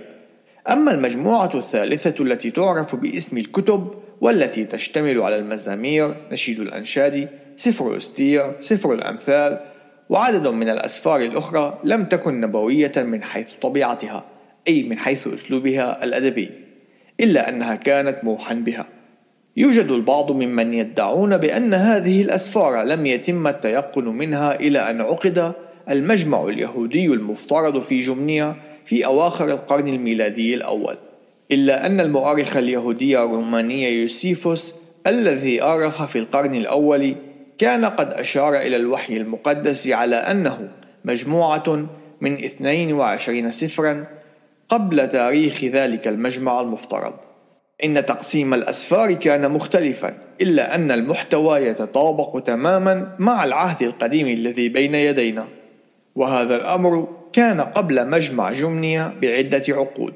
وهو ما يشير إلى أنه وإن لم يكن قد جرى تصنيف العهد القديم من قبل المؤسسات اليهودية بشكل موحد فإنه كان أمرا قد جرى تمييزه ومعرفته من قبل اليهود المتعلمين والمثقفين. أما أسفار العهد الجديد فقد جرى تدوينها في فترة زمنية قصيرة نسبيا. وبعد استذكار أن المسيح قد صلب في عام 30 ميلادي فإن أول رسائل بولس الرسول قد كتبت في حوالي العام 40 للميلاد في حين أن آخر الأسفار أي إنجيل يوحنا وسفر الرؤيا قد دونا حوالي العام 90 للميلاد. ومن الممكن أن يكون قد جرى تدوينهما قبل العام 70 للميلاد. وهذا ما يؤرخ الأسفار القانونية للعهد الجديد في حدود حياة التلاميذ. وضمن قرن من الزمن بعد حياة يسوع وخدمته الأرضية وموته وقيامته المجيدة. إن البعض من الأسفار قد جرى قبولها على أنها قانونية خلال فترة حياة الكاتب. فالبشائر الأربعة التي سجلت تفاصيل خدمة يسوع أي متى، مرقس، لوقا ويوحنا. قد تم تداولها كنوع مما يمكننا أن ندعوه القانونية الصغيرة والتي سجلت شهادتهم عن حياة يسوع المسيح وتم الاعتراف بها بشكل مباشر. مما يشير إلى أن ذلك جزء من العهد الجديد قد تم الاعتراف به كقانوني في فترة مبكرة من تاريخ الكنيسة. إن رسائل بولس الرسول قد شكلت مجموعة أسفار قانونية صغيرة أخرى ويوجد العديد من الأدلة التي تشير إلى أنه قد جرى تداولها كمجموعة واحدة قبل أن يتم استكمال تجميع بقية أجزاء العهد الجديد. إن الكتابات التي تمت من قبل التلاميذ في متى، رسائل بطرس ورسائل يوحنا كانت قد امتلكت سلطانا رسوليا وذلك بشكل مباشر. بالرغم من انتهاء تدوين الأسفار القانونية مع تمام تدوين آخر أسفار الوحي المقدس للعهد الجديد أي سفر الرؤيا في نهاية القرن الميلادي الأول إلا أن الكنيسة قد استغرقت فترة زمنية لا بأس بها للتمييز بين الأسفار الموحى بها وتلك التي ليست ضمن الوحي المقدس أي الأسفار القانونية الكاملة. ويوجد عدد من الأسباب التي أفضت إلى هذا الأمر. ومن بين أكثرها وضوحا هو الاضطهادات الكبيرة التي اختبرتها الكنيسة خلال القرون الأولى لوجودها. وهذا ما جعل من تداول الأسفار المقدسة أمرا صعبا. ومعظم أسفار العهد الجديد كان قد جرى الاعتراف بقانونيتها في حوالي العام 170 للميلاد وذلك حين تمت كتابة المستند الذي يعرف باسم لائحة الأسفار القانونية لموراتوري ولا يتوفر من هذا المستند في يومنا هذا سوى قصاصة من المخطوطة الكاملة أي أننا لا نمتلك كامل المستند إلا أن الغرض الواضح من هذا المستند هو التأكيد على بعض الأسفار وتوضيح عدم انتماء بعضها الآخر إلى الوحي المقدس. عنوان أسفار العهد الجديد المتنازع عليها. عنوان فرعي: هل هي أسفار صالحة؟ يوجد سبعة أسفار من بين الأسفار السبعة والعشرين التي تشكل العهد الجديد كانت قيد نزاع ونقاش في الكنيسة المبكرة هذا يعني أنه كان يوجد بعض الشك بخصوص بعض المواقع أو الآيات في كونها تنتمي للكتاب المقدس أم لا وهذه الأسفار هي أولا الرسالة إلى العبرانيين. إن هذا السفر وبخلاف بقية الأسفار هو مجهول الكاتب. وهذا يعني أنه لا يوجد مصادقة عن الكاتب سواء كان هذا من داخل السفر أم من التقليد المختص بهذا السفر. وهذا هو حال البشائر الأربعة حيث لا يوجد إعلان صريح عن الكاتب إلا أنه لا يوجد أي شك عن شخصية الكاتب وذلك بناء على التقليد الذي تم تسليمه وكذلك بناء على الطريقة التي قام الكتاب بتوصيف علاقتهم بيسوع المسيح. بالنسبة للرسالة إلى العبرانيين فإنه بسبب عدم معرفة الكاتب قد تردد البعض في إعطائها السلطان الكتابي بوصفها من الأسفار المقدسة. لقد تم اعتبار هذه الرسالة كواحدة من الرسائل البوليسية في الشرق وبالتالي فإنها كانت قد قبلت بشكل واسع النطاق إلا أنه لم يتم الاعتراف بها في الغرب لتصبح مقبولة عالميا حتى القرن الميلادي الرابع وكذلك هو الأمر بالنسبة للاعتقاد بأن بولس هو من كتب هذه الرسالة بالرغم من وجود شكوك لدى بعض آباء الكنيسة وقد كان ذلك الاعتراف بتأثير كل من جيروم وأغسطينوس الذي كان أسقفا في نهاية القرن الرابع وحتى بداية القرن الخامس لمقاطعة أفريقيا التابعة للإمبراطورية الرومانية بأية حال إنه لا يوجد أي شك بأن هذه الرسالة موحى بها ويعتبرها الكثير كواحدة من بين أروع الرسائل التي في العهد الجديد وخصوصا حين يتم الحديث عن كون يسوع المسيح هو الوسيط الوحيد بين الله والبشر. رسالة يعقوب الجامعة إن هذه الرسالة تقدم ادعاء بأنها من يعقوب أخو الرب وهو لم يكن واحدا من بين الاثني عشر تلميذا إلا أنه قد لعب دورا قياديا بارزا في الكنيسة المبكرة في أورشليم. وهذا ما يشير إليه سفر أعمال الرسل. يجادل البعض بأن رسالة يعقوب لا تنتمي إلى الأسفار القانونية بحجة أنها تتعارض مع التعليم الذي يقدمه بولس الرسول عن التبرير بالإيمان. هذا الجدل استمر إلى أيام المؤرخ المسيحي والمجادل المحنك يوسابيوس القيصري في القرن الثالث الميلادي. وقد تم الاعتراف بقانونيتها في الغرب وذلك نتيجة لجهود كل من أوريغانوس ويوسابيوس وجيروم وأغسطينوس. رسالة بطرس الثانية. بسبب اختلاف أسلوب كتابتها عن رسالة بطرس الأولى نجد البعض ممن جادلوا بأنه من غير الممكن أن تكون رسالتان قد دونتا من قبل الرسول بطرس إلا أن استعمال مدون محترف لكتابة افتتاحية الرسالة أو أن اختلاف المناسبة التي دفعت ببطرس الرسول ليكتب الرسالة هي أمور وافية لتفسير سبب الاختلاف في الأسلوب. كما أن الكتابات التي دونها بطرس والتي بين يدينا إنما هي محدودة جدا وغير كافية للحكم على كون بطرس هو من كتب أجزاء أخرى أم لا. لذلك فإنه يجب علينا أن نقبل ما تنقله إلينا وخصوصا في ظل غياب أي دليل يناقض ذلك. رسالتا يوحنا الثانية والثالثة. إن كلا من هاتين الرسالتين كانتا قد أرسلتا إلى أشخاص معينين وقد كان تداولهما محدودا للغاية. ونتيجة لكون يوحنا يعرف عن نفسه مستخدما لقب الشيخ وليس الرسول فإن البعض يتشككون فيما إذا كان هو الشخص نفسه أم لا. إلا أن القصاصات من الأسفار القانونية لموراتوري التي تعود إلى القرن الثاني قد اعترفت بشرعيتهما. رسالة يهوذا لقد كتبت من قبل أخ آخر من أخوة يسوع وهذه الرسالة تذكر أحد الأسفار غير التوراتية وهو سفر أخنوخ وذلك في الآيتين الرابعة عشر والخامسة عشر. ومن المحتمل أيضا أن الآية التاسعة منها تشير إلى ارتفاع جسد موسى ولقد أدرج جيروم وهو مؤرخ ولاهوتي من القرنين الرابع والخامس. هذه الأسباب تحديدا على أنها الأسباب التي جعلت منها محل جدل.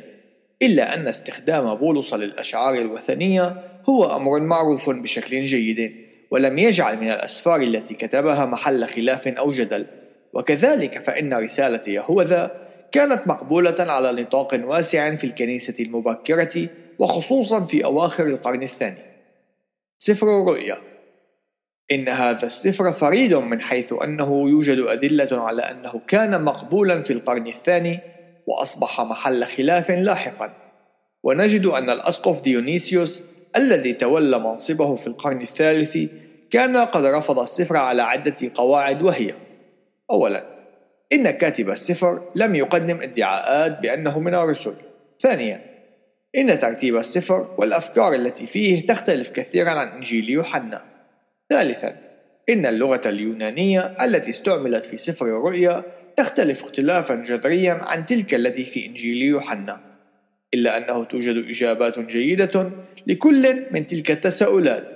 على سبيل المثال نتيجة لكون سفر الرؤيا سفرا نبويا فإننا سوف نتوقع أن يكون أسلوب الكتابة مختلفا وذلك نتيجة للرؤيا المذهلة التي كان يوحنا قد رآها.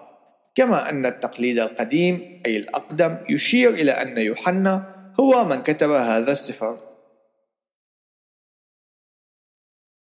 عنوان أسفار الأبوكريفة أي الأسفار المحذوفة.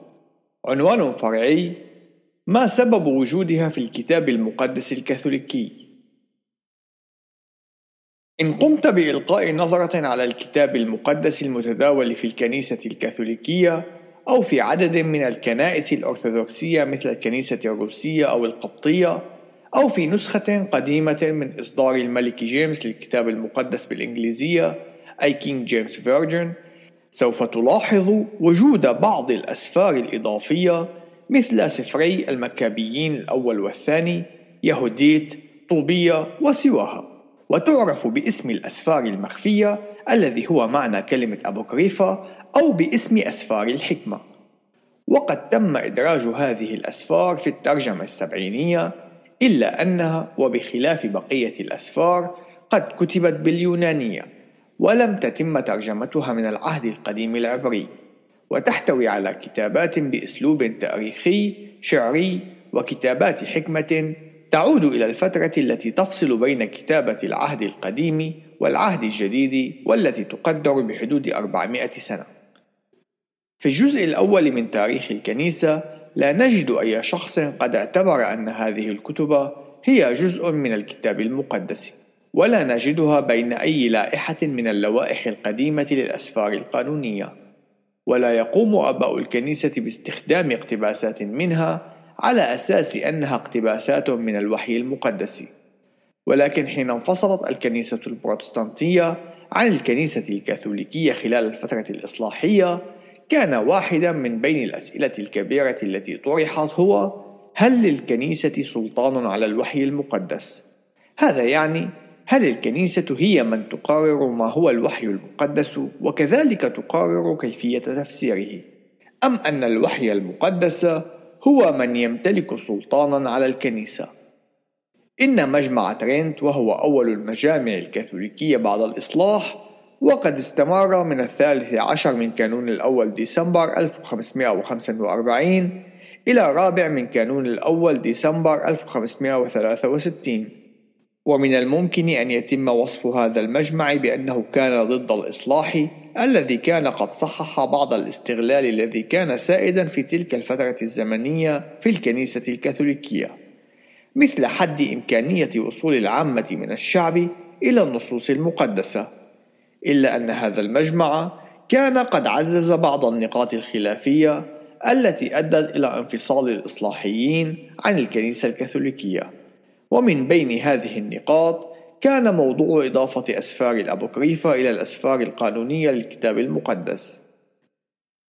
إن الكنيسة البروتستانتية قد نشأت من الحركة الإصلاحية على قاعدة أن الأسفار القانونية للكتاب المقدس أي الكلمة الإلهية هي صاحبة السلطان الأخير والنهائي في جميع الأشياء.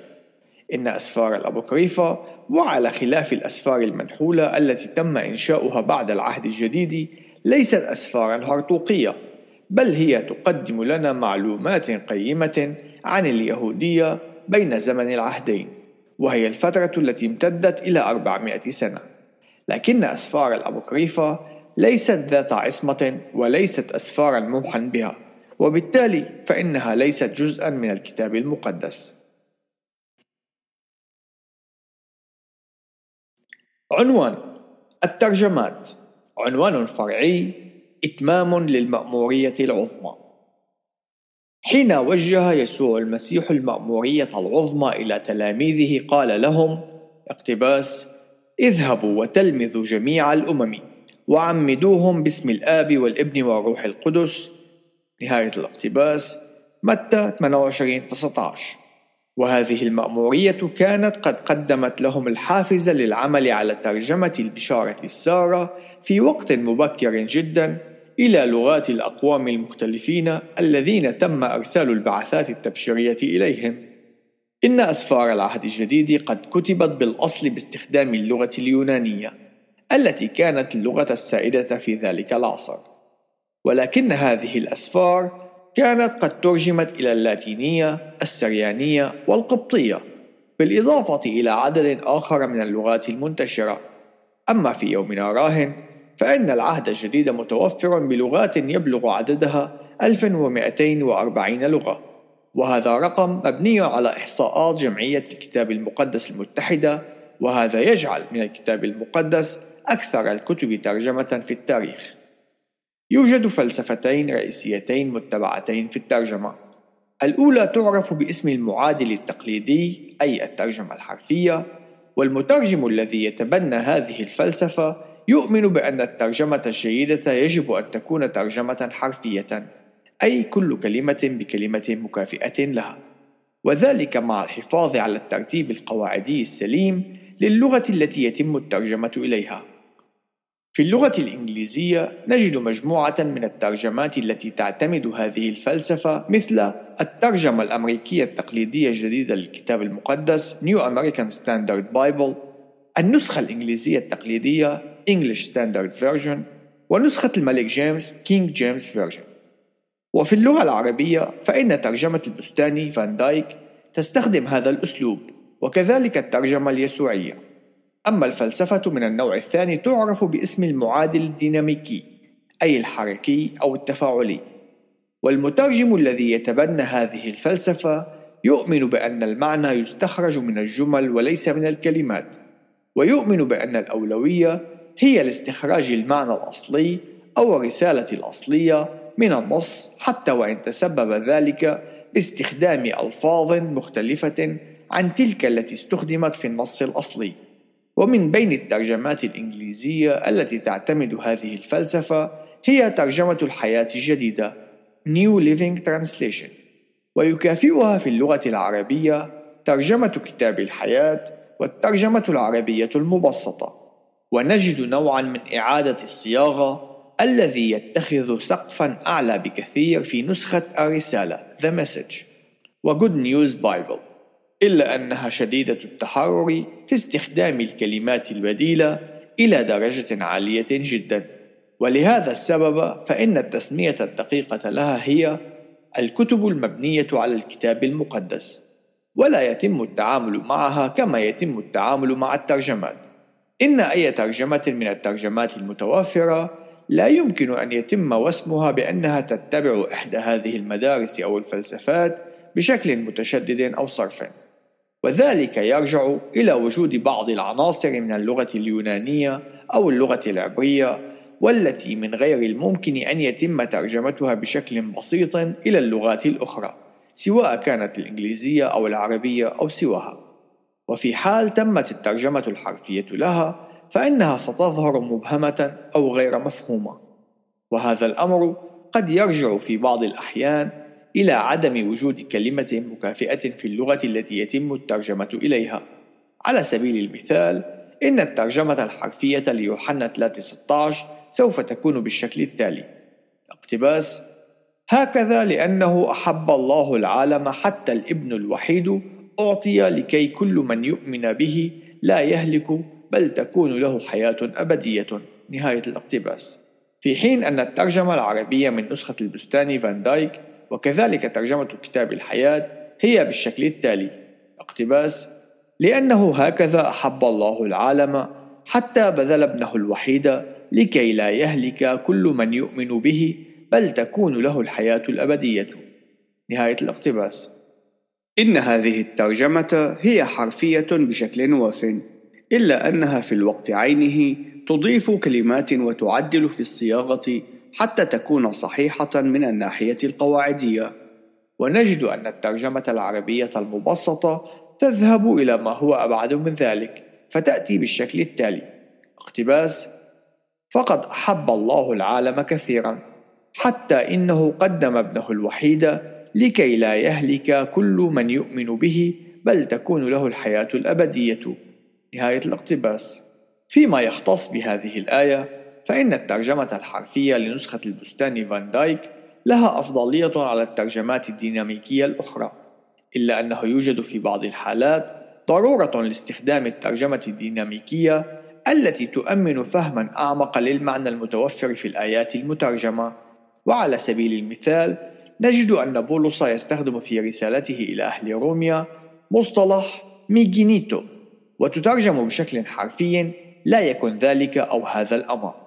وهذا المصطلح يعرف بين اللاهوتيين بالطلب السلبي من الذات الإلهية أي طلب تحاشي وقوع أمر ما.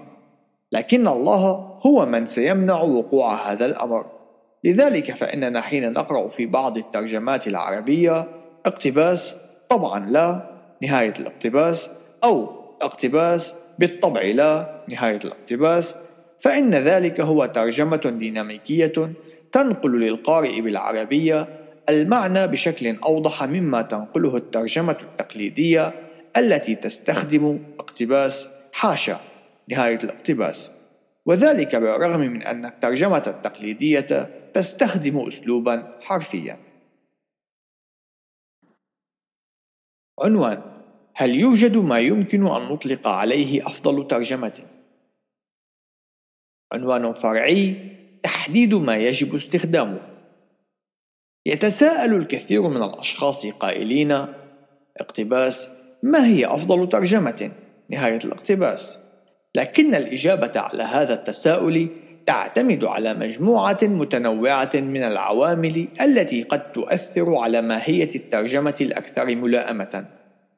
إن الترجمات الإنجليزية مثل نسخة الملك جيمس King James Version أو الترجمة الأمريكية التقليدية الجديدة للكتاب المقدس New American Standard Bible وتماثلهما في اللغة العربية ترجمة البستاني فان دايك قد تكون على مستوى عال من الصعوبة بالنسبة للأشخاص غير المعتادين على التعامل مع المستوى اللغوي المستخدم في هذه الترجمات.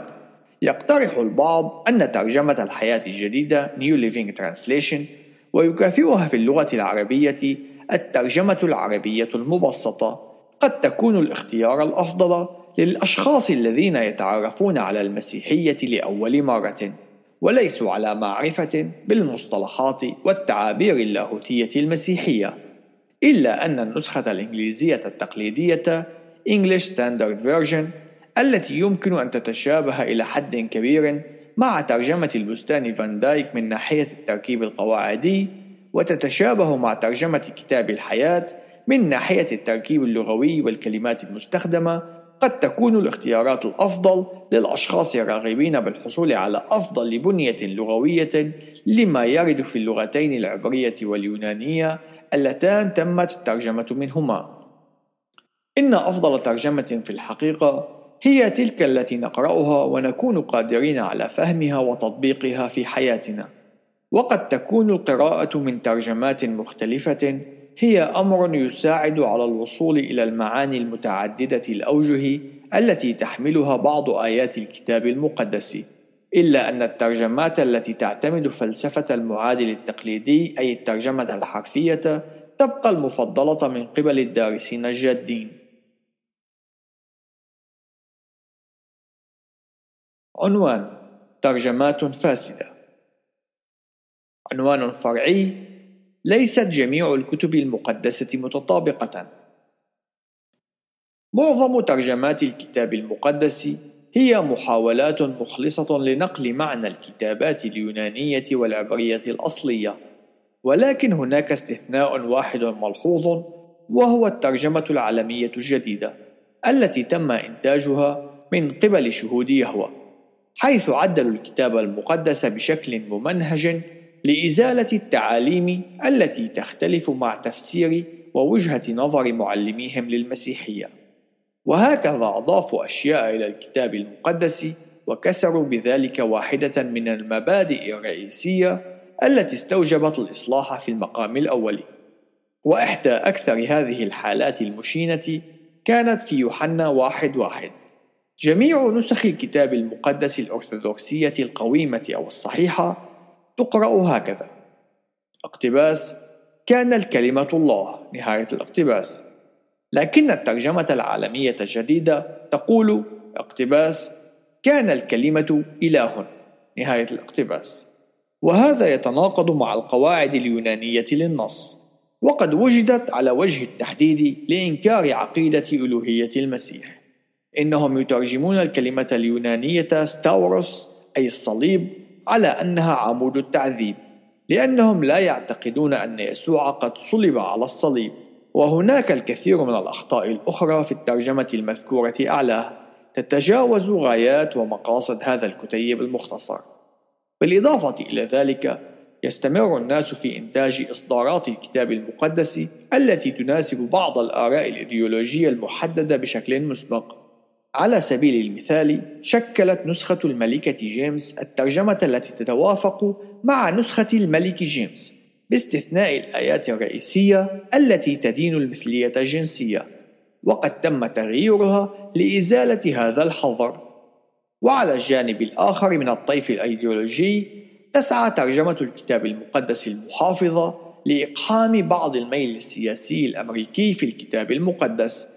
منتجة بذلك مفارقات تاريخية وأخطاء. أيا تكن الأجندة أو الغاية وسواء كان الشخص يتفق مع وجهة نظر معينة أو أجندة ما فإنه أمر خاطئ على الدوام. أن يتم السماح لوجهة نظر خارجة عن الكتاب المقدس بأن تؤثر على ترجمة النصوص المقدسة لأن الكتاب المقدس هو دليلنا ويجب علينا أن نسمح له بأن يقوم بتحدي وصقل تفكيرنا في مختلف مجالات الحياة. عنوان: هل يوجد تناقضات بين الأناجيل؟ عنوان فرعي: التعامل مع المستهزئين. لم يتواجد في العالم القديم ذلك الاهتمام في جميع جوانب الحياة الشخصية للأشخاص، إنما كان التركيز يتم على الأحداث الهامة والمحورية فقط. إن كلمة بيوي وهي جمع كلمة بيوس تشير إلى سيرة الحياة المختصرة للأشخاص، وهذا الأسلوب يفرض الدقة في المعلومات المسجلة إلا أنه لا يفرض في أن يتم تسجيل تلك المعلومات بشكل متسلسل زمنيا حيث يمكن أن يتم تسجيلها بناء على الموضوع. وهذا هو السبب الذي يقف وراء معظم الإحجيات الزمنية التي تظهر بين البشائر. كما أن البيوي أي السيرة الشخصية المختصرة لا تنقل سردا متجردا لحياة الأشخاص. إنما نجد أن الكاتب يمتلك غاية معينة مثل أن يتم تقديس القيصر كإله أو أن ينظر إلى القائد العسكري كبطل حرب ورجل عظيم أو أن تتبع التعليم الحكموية لهذا الفيلسوف أو ذاك. أما الغاية المرجوة من قبل كل كاتب من كتاب البشائر الأربعة فهي تقديم زاوية أو وجهة نظر مختلفة عن يسوع مسيح الرب. وهذه الغاية المرجوة تحمل جانبين هما أن يتم تقديم التعليم للمسيحيين الجدد عن جوهر تعاليم يسوع وتاريخ حياته وكذلك تبشير الناس وتحويلهم إلى المسيحية. وبما أن البشائر قد دونت خلال مدة تقرب من خمسين إلى ستين سنة من حياة يسوع فإن تلك الفترة لم تكن طويلة بما فيه الكفاية للسماح بتسلل أساطير وهمية عنه حيث أن شهود العيان كانوا لا يزالون على قيد الحياة وبإمكانهم أن يدحضوا مثل هذه السرديات الخاطئة.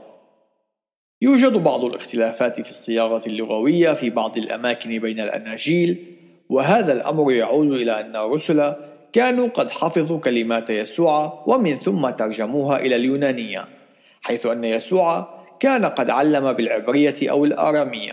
وللقياس فلنتأمل في المثال التالي. إن قام أربعة أشخاص بترجمة دستور الولايات المتحدة الأمريكية من الإنجليزية إلى الإسبانية فإنه سيكون من المتوقع وجود بعض الاختلافات في الصياغة اللغوية. وهذا الأمر يرجع إلى طبيعة الترجمة إلا أن أساس وجذر التعليم هو عينه ليس الأمر كما لو كان مرقس يقدم تعليما يناقض التعليم الذي قدمه متى عنوان هل تم تغيير الأناجيل؟ عنوان فرعي أم أن النبوءات قد أتمت بطريقة متعمدة؟ لطالما قام المتشككون بالكتاب المقدس بتقديم ادعاءات تقول بأن يسوع قد حاول بشكل متعمد أن يتمم نبوءات العهد القديم عن مجيء المسيح، أو أن كتاب العهد الجديد كانوا قد دونوا الأناجيل مع نية مبيتة لجعل النبوءات المسيانية تنطبق على يسوع. كنا قد ذكرنا سابقا بأنه يوجد على الأقل ستة وأربعون نبوءة واضحة ومحددة تختص بيسوع قد أتمت خلال فترة خدمته الأرضية.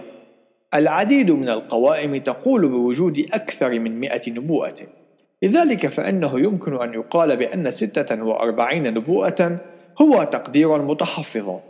في كتاب يحمل عنوان العلم يتكلم قام كل من البروفيسور بيتر ستونر وحامل شهادة الدكتوراه روبرت نيومان بحساب احتمال تحقق ثمانية فقط من تلك النبوءات عن طريق المصادفة. على سبيل المثال، فيما يختص بالنبوءة المذكورة في سفر ميخا 5:2 والتي تقول بأن المسيح سوف يولد في مدينة بيت لحم. قاما بتقدير احتمالية ولادة شخص ما ومن خلال المصادفة في تلك المدينة وذلك بالاعتماد على عدد سكان العالم في ذلك الوقت وكذلك عدد سكان مدينة بيت لحم. أو فيما يختص بالنبوءة عن خيانة يهوذا مقابل ثلاثين من الفضة والمذكورة في سفر زكريا 11 12 قاما بالتساؤل عن عدد الذين تمت خيانتهم مقابل ثلاثين من الفضة تحديدا وذلك من بين جميع الأشخاص الذين تعرضوا للخيانة في أي وقت مضى وهلم جرى إن احتمالية أن يقوم رجل واحد بإتمام ثمانية فقط من تلك النبوءات ومن خلال المصادفة البحتة تقدر بفرصة واحدة من عشرة مرفوعة للقوة ثمانية وعشرين أي واحد من عشرة وبجانبها ثمانية وعشرين صفرا. وهذا الأمر مشابه لفرصة أن يقوم رجل أعمى باختيار قطعة نقدية معينة بذاتها وبشكل عشوائي من بين عشرة مرفوعة للقوة سبعة عشر قطعة مبعثرة أي عشرة كوادريليون قطعة. وهذا العدد من القطع النقدية كاف لتغطية مساحة تقارب من مساحة أراضي كل من سوريا ولبنان والعراق والأردن مجتمعة بسماكة تقارب 60 سنتيمترا يمكن أن يتم وسم الجدل أو الحجة التي تعتمد على الاحتمالية أي المصادفة بأنها تعسفية إلى حد ما وذلك نتيجة لانتقاء معايير وافتراضات عشوائية اعتمدت كشروط مبدئية. أما فيما يختص بالجدل الذي ذكر أعلاه فإنه قد تم تقديم مخطوطة من البحث المذكور للفحص من قبل لجنة تابعة للمجمع الأمريكي العلمي والتي أقرت بدقة الجدل. يجب أن نذكر بأننا نتعامل مع ثمانية نبوءات فقط وليس مع الثمانية والأربعين التي قمنا بتقديرها. وبالتالي فإنه ليس من الواقعي أن يجادل بأن يسوع قد صادف بأنه كان في المكان المناسب في الوقت المناسب في الكثير من المرات. أو أنه كان في المكان غير المناسب بشكل متكرر وذلك نظرا للأسلوب المروع في الصلب الذي خضع له. لكن ماذا عن فكرة كون كتاب البشائر أي الأناجيل قد ابتدعوا قصصا لتتلائم مع النبوءات؟ لقد أشرنا سابقا إلى الميل الشديد المتواجد لدى اليهود للحفاظ على السجلات التاريخية وبشكل خاص كونهم يؤمنون بأنها أحداث حقيقية. أما فيما يختص بالاعتقاد القائل بأن هذه الروايات الزائفة قد تم تعميمها وتوزيعها من قبل المسيحيين المتآمرين في الكنيسة المبكرة فهو اعتقاد لن يصمد عندما تتم مواجهته مع كون العديد من اليهود الذين عاصروا تلك الحقبة كانوا شهود عيان على تلك المعجزات المعلنة. والأحداث التي تعتبر مزعومة بحسب هذا المعتقد. إضافة إلى هذا فإن أحد عشر تلميذا قد استشهدوا والعديد من المسيحيين الأوائل قد تعرضوا للاضطهادات والقتل من قبل بني جلدتهم أي من قبل أنسبائهم اليهود الذين لم يكونوا غير مؤمنين فحسب بل واعتقدوا أيضا بأن الادعاء بأن المسيح هو ابن الله إنما هو تجديف. فهل سيضحي هؤلاء جميعا بحياتهم طوعا في سبيل أكاذيب موضوعة في نص ما؟ وبما أن أسفار العهد الجديد كانت قد كتبت بشكل كامل وانتشرت وذلك في فترة حياة الشهود المتشككين فإنهم بالحري كانوا ليحاولوا أن يقوموا بتصويب التسجيلات هذه. فيما لو كان المسيحيون الأوائل قد وضعوا أكاذيب وإنه من المستبعد أن يكون إنجيلا زائفا قد انتشر بهذه السرعة. فلنتخيل معا فيما لو لم يكن يسوع هو الله المتجسد. إنما كان مجرد رجل عادي حقق من خلال المصادفة أو بشكل متعمد تلك النبوءات. إن إعداد دابة للركوب عليها والدخول إلى المدينة قد يكون أمرا من السهل التحضير له بشكل مسبق هذا ما ذكر في زكريا 9 9 إذ أن الكثير من تلك النبوءات كانت معروفة قبل عدة مئات من السنوات إلا أننا نشير من جديد إلى أنه يجب أن تتم مراعاة عوامل الاحتمالية للحصول على تحقق لهذا العدد الكبير من النبوءات كما هي مكتوبة. لذلك دعونا ننظر إلى المشهد العام. ما هي إمكانية أن يقوم رجل اعتيادي بترتيب مكان ولادته وضمان أنه ينحدر من نسل يهوذا وأن ولادته سوف تطلق مذبحة ترتكب بحق الأولاد الذكور الرضع في إسرائيل والتأكد من أن والديه سوف يأخذانه إلى مصر.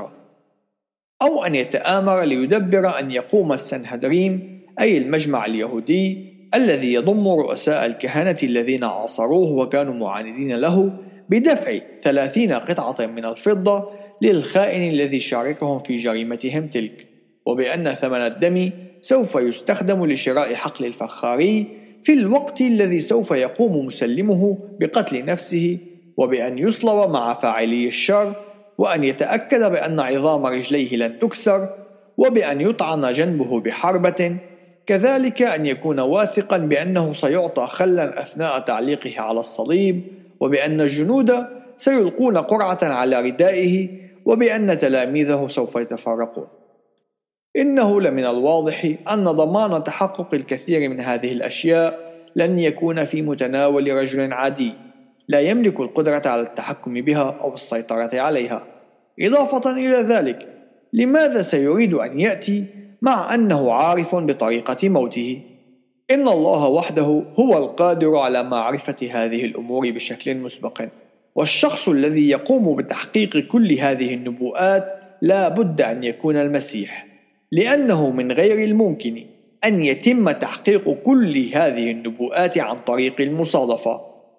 إن الجدل المذكور أعلاه يظهر الوحي الإلهي والوحدة التي تفوق الوصفة التي يتسم بها الكتاب المقدس وذلك عبر أسفاره المختلفة.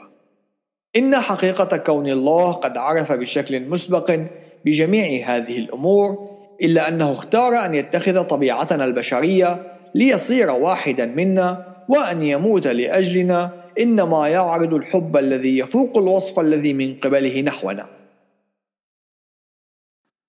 عنوان هل يمكننا أن نثق بالكتاب المقدس حقا؟ عنوان فرعي الخلاص الروحي العظيم. إن الكتاب المقدس هو كتاب رائع يحتوي على قصص رائعة ويؤطر تاريخ عالمنا ومستقبله الذي لم يأتي بعد.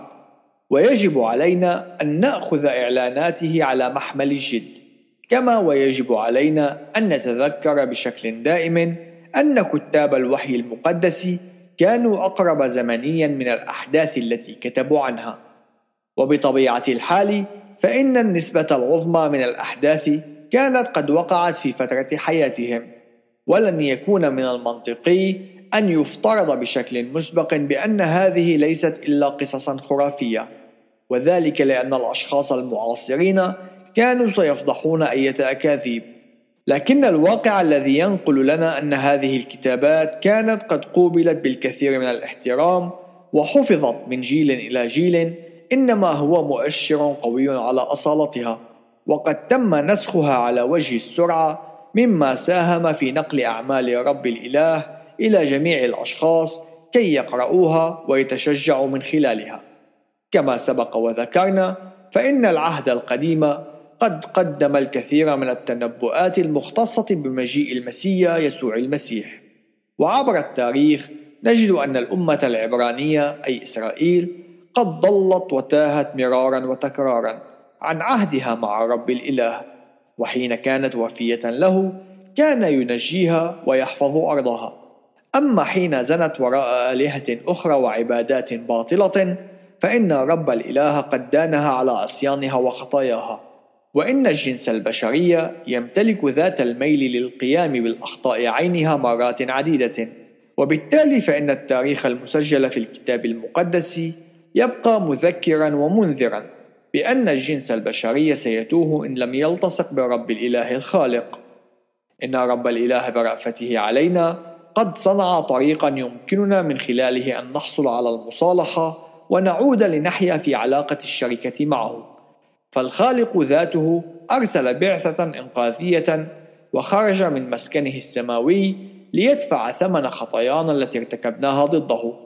والكتاب المقدس يسجل لنا حين قام الرب يسوع المسيح بتقديم نفسه فداء على الصليب الروماني القاسي ليدفع بذلك ثمن خطايانا. لكن ذلك لم يكن نهاية الأمر.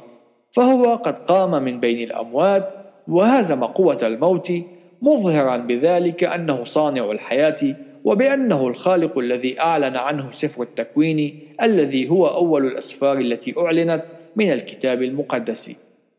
ووحده الخالق الموصوف في سفر التكوين قادر على أن يخلصنا ويستعيد أجسادنا من التراب ولا يوجد أي كتاب آخر يمكن أن يماثل الكتاب المقدس. وبخلاف جميع الديانات نجد أن الكتاب المقدس يقول بأنه لا يجب عليك أن تجني خلاصك. فنحن في أي حال من الأحوال عاجزين عن القيام بذلك الأمر. لأننا ونحن عائشين في هذه الحالة من الفساد لن نكون قادرين على إرضاء الله. لا يوجد أي معلم أو قائد ديني قد قام من بين الأموات فهم لا يزالون في قبورهم.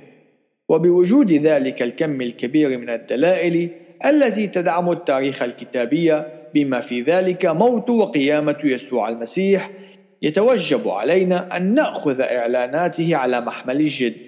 إن كلمة الله والإيمان المسيحي إنما يقدمان إعلانات فريدة من نوعها فالوعد لكل شخص هو اقتباس لأنك إن اعترفت بفمك برب يسوع وآمنت بقلبك أن الله أقامه من الأموات خلصت. نهاية الاقتباس رومية عشرة تسعة. يمكنك أن تقوم بهذا الأمر اليوم وفي هذه اللحظة. أما لماذا وكيف يكون ذلك ممكنا؟ فإن رسالة أفسس 2 8 إلى 9 تفسر ذلك. اقتباس لأنكم بالنعمة مخلصون بالإيمان وذلك ليس منكم. هو عطية الله ليس من أعمال كي لا يفتخر أحد. نهاية الاقتباس. إن النعمة هي الهبة الإلهية للجنس البشري والتي لا يمكن استحقاقها. نحن لم نستحقها. إنما رب الإله بفائق محبته لأولئك الذين خلقهم ضمن لنا أننا سوف لن نضل عنه إلى الأبد. وبأي حال يتوجب عليك أن تمتلك إيمانا لكي تعتقد بهذا. ورسالة العبرانيين 11 ستة تصرح اقتباس ولكن بدون إيمان لا يمكن إرضاؤه لأنه يجب أن الذي يأتي إلى الله يؤمن بأنه موجود وأنه يجازي الذين يطلبونه نهاية الاقتباس نأمل في أن يكون هذا الكتيب قد ساعد في استعراض صحة وأصالة كلمة الله أي الكتاب المقدس وبأنه من الممكن والواجب أن يتم الوثوق بها.